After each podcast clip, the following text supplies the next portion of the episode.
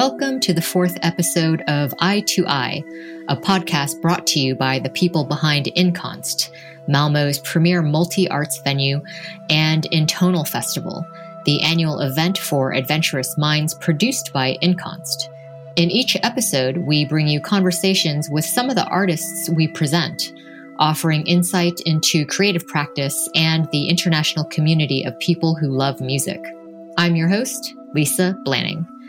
Today we're speaking with Yasmine El Baramawy, an Egyptian musician, sound artist, oud performer, and composer based in Malmo. She has developed an original sound universe around her practice of the oud, modified and augmented by a low string, but also around concrete music and other electronic experiments. Her approach is characterized by sound research exploring both the acoustic tradition of the oud and adventurous and transversal sound practices.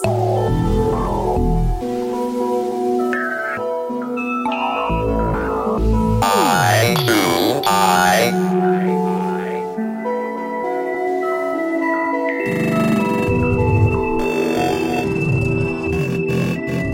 So, Yasmine, thank you so much for joining us for this episode of Eye to Eye. Uh, I think first off, we have to start with the elephant in the room. It's something that I am certain is hard for you to speak about, but it happened, and I, I am certain that it's affected your life greatly. Um, you were attacked in 2012 in your hometown of Cairo at the protests in Tahrir Square. And two months after the attack, you spoke publicly yeah. about it. What kind of impact do you think speaking out made? Uh, it was a positive, uh, strong impact, and uh, surprisingly positive. Uh, was expecting a negative reaction. Um, it was um, very um, like supportive for other women, and it has also an international impact and uh, some like different stories uh, in other places. Uh, they decided to come out and I received like uh, thousands of messages, like literally thousands of messages from people telling me their um, uh, how they were attacked in similar um, context uh, in different times of their lives. Uh, so yeah, it had a huge impact. It was also um, interesting for me to find out that you were one of the first women to speak out about this yeah. publicly, and that yeah. must have been hard. Yeah, uh, I was the first, and uh, there was another woman with me. We were like uh, two together, and she had her husband with her. We, we, we were the three of us together on the TV show. And um, um, it was difficult uh, because um, I didn't really have support uh, from any kind. And mm-hmm. at that time, uh, like the two months before I, I go uh, public, I was uh, getting disappointed from people who are um, trying not to raise this issue uh, because it was happening for many women. And I was like, um, I'm getting shocked and disappointed from even human rights activists. Uh, so I knew that I need to do that. Um, and they were asking me, you know, to move on. And this is like a normal sacrifice like it's it was accepted you know so um, um, uh, i decided I, I, it was difficult because i know the impact will be uh, bad. And it, there was some negative uh, reactions but um, as i told you it was really good uh, but i needed to uh, break a lot of um, fears that i had inside me to do that. Uh, first of all my family didn't know for example and, um, you know, for an Arab Muslim woman who wasn't married before, this is a big mm-hmm. issue. And, um, like, um, my, I had to tell my family, and uh, of course, the first reaction from my father is that nobody will marry you. Um, it was like a three days of uh, intense um, negotiations and discussions, and sometimes threats or fears like I will die if you do that, stuff like that. So it was really difficult, but I found out that there's nothing else to do because I can't go on or uh, move on as if nothing happened. it was really humiliating to do that. I felt like if I don't, I would be like, you know, if someone killed a roach and it's not to be mentioned. Um, so I needed to put it in the, like the size I felt it so I can move on. It was difficult and it was worthy at the end, actually. Listening to your story as it was it was told in the documentary which if i remember correctly is called a heart that never dies i was just so amazed at the level of strength you have. And it was also really interesting to hear you talk about um, finding your musical self that you tried to take lessons on your chosen instrument, the the oud, mm. but you were actually refused at first because because you were female. Yeah, yeah, that's actually also a traumatizing story that I am now even still not uh, fixing until now or dealing with until until now. Uh, because I started uh, in a very late age, and uh, I'm a woman, and the field of oud players is male dominated. Yes. Like it's very rare to find a woman playing this instrument. And obviously, it is also from um, um, sexism and uh, patriarchy and yeah, uh, se- and uh, even sexual abuse. Uh, there's a lot like because you know people when they see it from the outside, they say that men are uh, better than women in this instrument. They are more clever. They can do that uh, uh, technique uh, thing uh, better than women. Like this is like when someone sees the final result. But if you go through the process, you know why women doesn't uh, like decide to avoid that. Even if they start, they don't continue.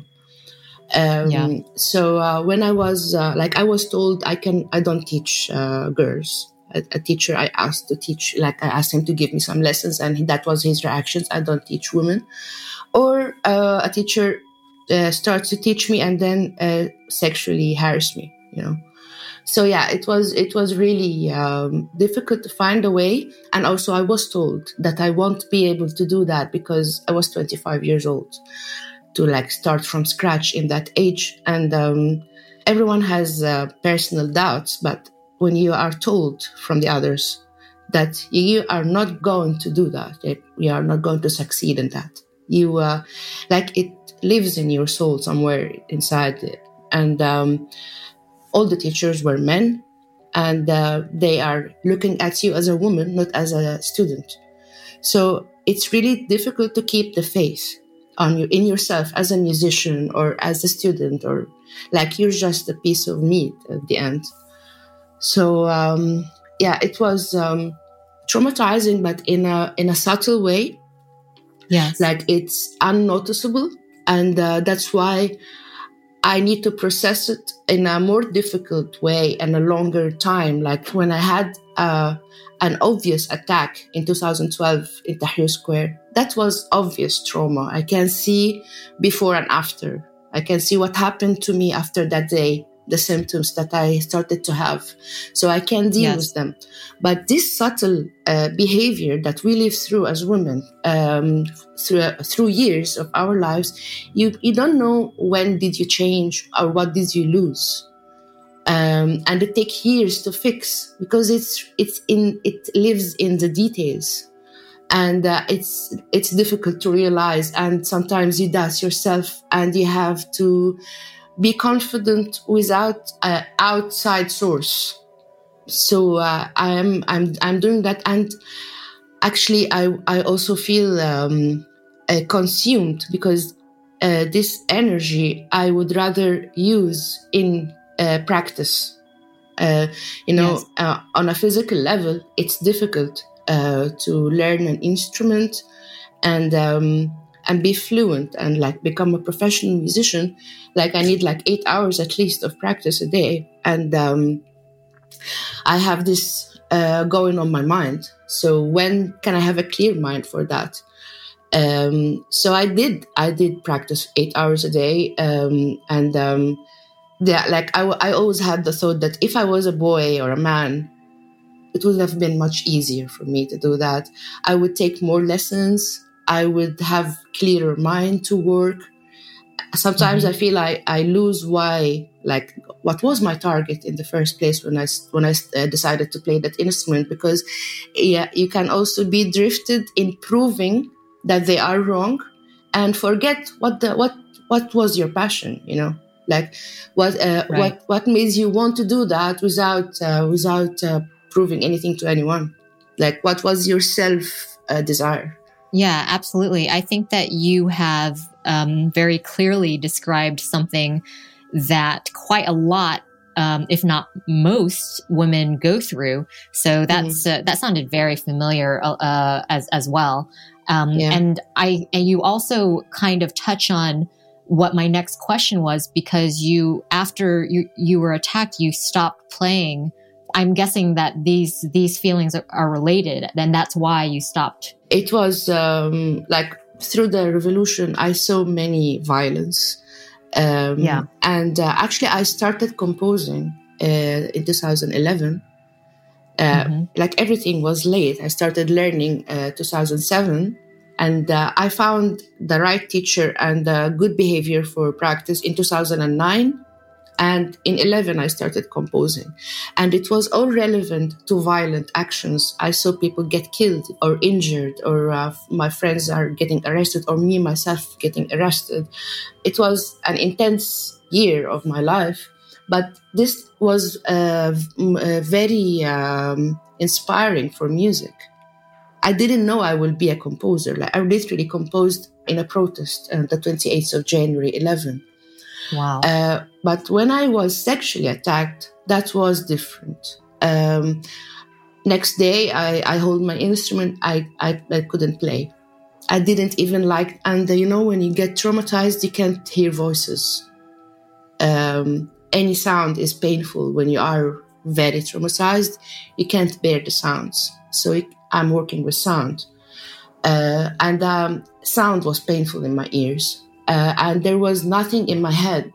There's no melodies in my head or uh, in my soul or a passion or nothing there.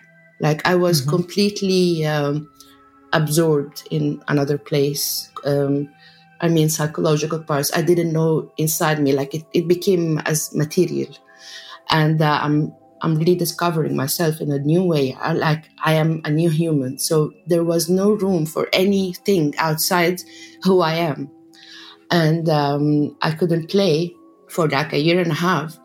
Uh, I became an activist for women rights and also LGBT community in a different way, in, because there is a lot of uh, intersections between women and LGBT community, um, Yes. sexism, and um, I decided to stop and um, like I, I never worked as an activist. I mean, I didn't get salary doing that. It was all just a reaction for that. I was offered job to have an, my own NGO, but I was really acting as a human. And uh, after a year and a half, I wanted to go back to who I wanted to be. And uh, it took me like one more year to um, work in music. Like I did one concert in uh, 14 and the next one was uh, one in 15 and from 16 i became to be a, a musician until now so it was really difficult to come back. Like there was a year of depression you know after i Yeah. stopped being an activist. Uh, so like i really lost my path um, like not in a violent way even in a spiritual way i lost it. So i had to really calm down to come back again, the strength of character that y- that you've exhibited through all this is amazing. I wonder, going through these experiences and these trauma, and, and then doing your best to find yourself afterwards. How has that affected your music? Do you think? um, mostly uh, it became emotional and uh, expressive about um, what I can't put in words. I will never describe how I felt in any language. Uh, so I could only uh, express my rage or sorrow or sadness uh, or uh, resistance or any or frustration with the dynamics of the melodies. Like I can play different emotions in one note. So it it became about expression, not about music in a, in a scientific way, like arrangement and harmony. It be, I don't care about modes or scales. It became about expression, like uh, like a gate uh, mm-hmm. from my from inside to the people to receive. Um, so, like it became mostly mm, not music. Like you have to receive what I want to give you, not to listen mm-hmm. with your ears.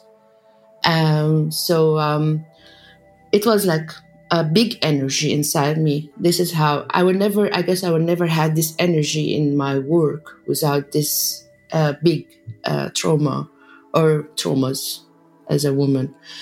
And right. um, now I'm like, I want to be balanced between music as music and uh, woman uh, um, abuse and uh, reactions of that. I need to balance both, I guess. Like now, I want to do that. Right. So th- now that you're seven to ten years later in the process, then uh, so your your priorities change, and that actually leads me to to the next question. I was wondering how you would describe your writing approach and how your goals have changed along the way first it had to have been something cathartic and some mm-hmm. sort of emotional release for you. And now you're trying to balance um, more what maybe traditional musical elements with that. Is that correct? Do you think that's accurate? Um, not really. Uh, the instrument is the traditional side and the organic uh-huh. sound of it. Um, mm-hmm. But I, I, forgot to mention that in 2016, I decided to uh, uh, explore the sound word, not the not the oud uh, instrument. Mm-hmm, mm-hmm. And uh, it was like the beginning of my life, like um, a career as a as a musician. And um, like now, it's going more to science uh, because I really want to be grounded. Uh, so I want to go more to um, science. Like it's pushing me that way. Uh, not not really like sound. I mean literally science. Um, mm-hmm. I want to research and um, um, mix, yeah, like it's you can call it electroacoustics, uh, but um, yeah, like I need really to consume my my brain, you know, yeah, to be grounded, because you know when you are flying all the time, you it's difficult to come back. Uh, so this is where I am right now.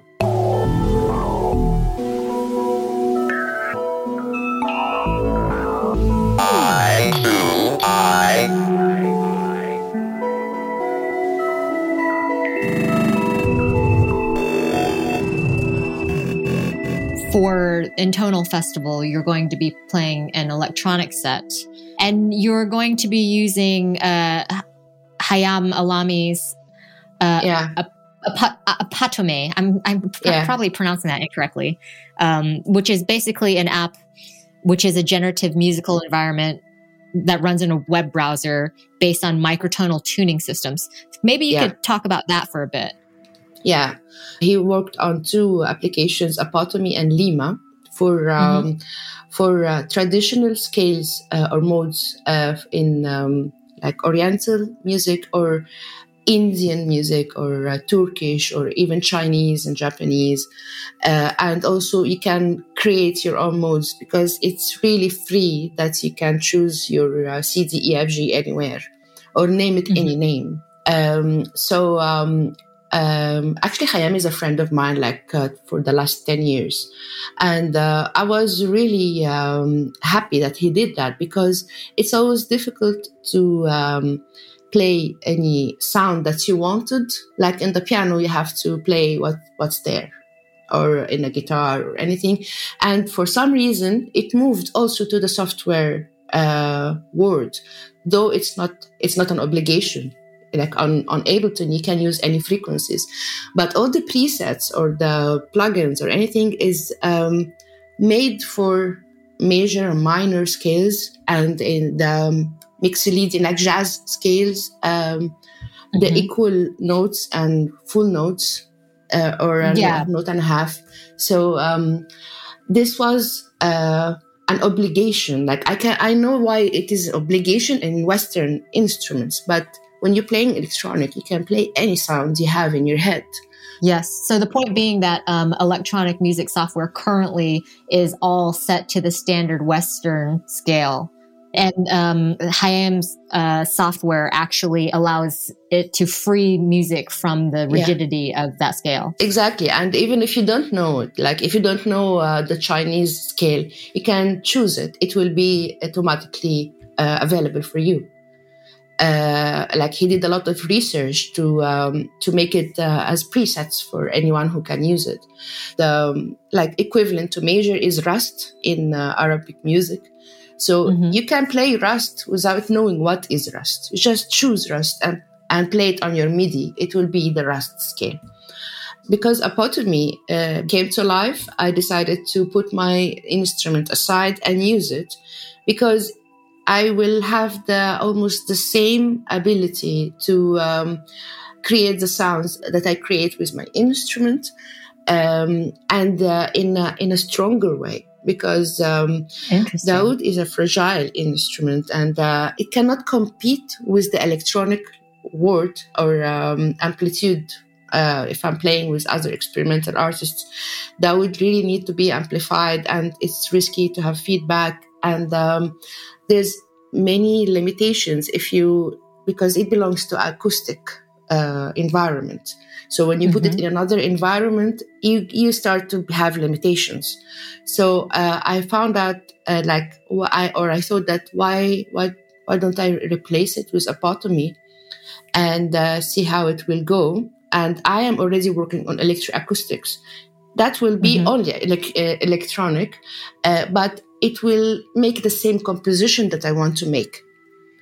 Also, Apotome is uh, more uh, uh, relying on probabilities. So I will just program my uh, ideas and Apotome will make variations of it. And th- this will be like, I will be listening. Every time now I work, I listen to new um, uh, melodies. Um, it's it's generating it's about it's about generating uh, probabilities infinite probabilities so like i i listen to it uh, uh, in a new way every time I play with it.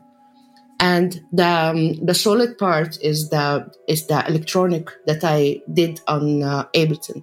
This is very interesting because it sounds as though you are trying more or less to compose similarly but using different instrumentation, different sounds, mm-hmm. and kind of explore other possibilities um, to reach yeah. more or less the same goals? I think I am having new goals uh, mm-hmm, or new mm-hmm. new angles, um, but I really want to go to um, composing as if nothing happened.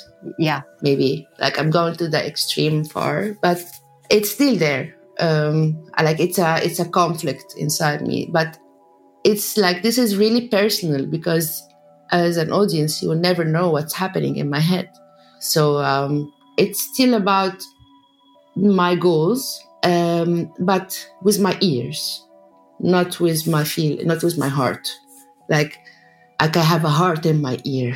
Yes, like yes, yes. If I if I like it, then it's it's it's that that's it. Because sometimes I didn't like what I played when when I really when I really was angry and uh, and expressing anger i don't like that like anger is uh, it hits you in the face and the audience comes to me and say thank you like we get it even if they don't know my story and um, this is why it was emotion exchange but um, it gives me bad impact like it is a negative energy that i am uh, emitting or uh, letting go so I, am not happy i'm really in a negative uh, state so mm-hmm. I, like now I want to like it.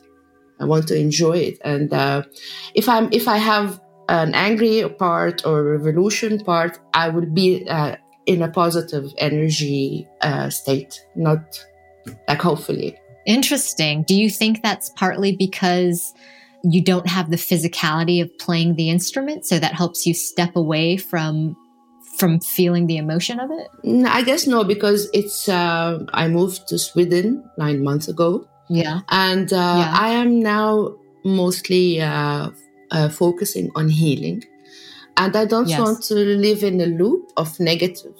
So I like Yes. when I when I came here, I found that I can calm down.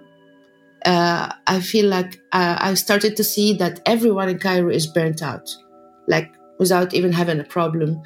Just the noise and um, the crowd, the difficulties of life in different ways, in transportation, in work, in everything, in the political Mhm. situation. Um, so you are always on the edge of your nerves. So uh, this is about healing. And like I always, and I still want to make the music for the most depressive movie ever. Mhm. The movie that you watch and you go kill yourself after that. You know, I want to do that. like I, I always, I always felt that I am making soundtracks for suicides. Actually, I also enjoy it, but I don't want to be negative.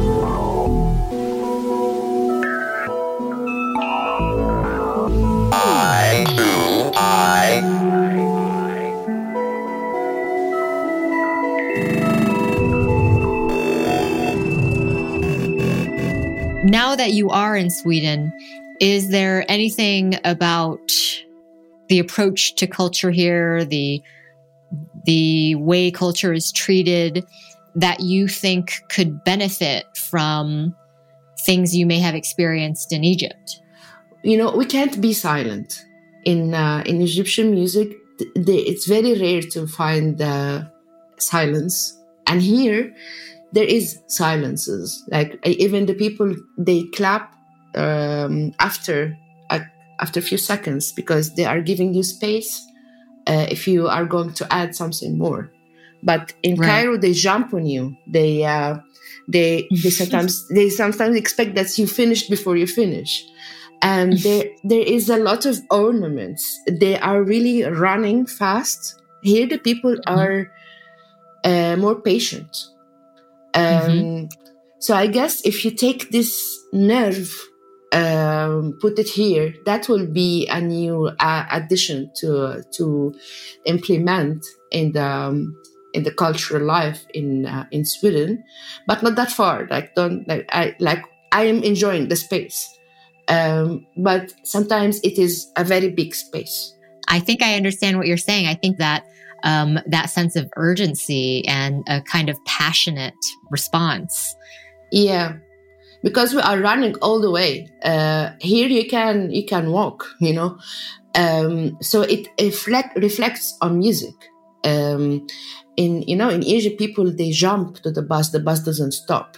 They literally run after the bus and and My jump.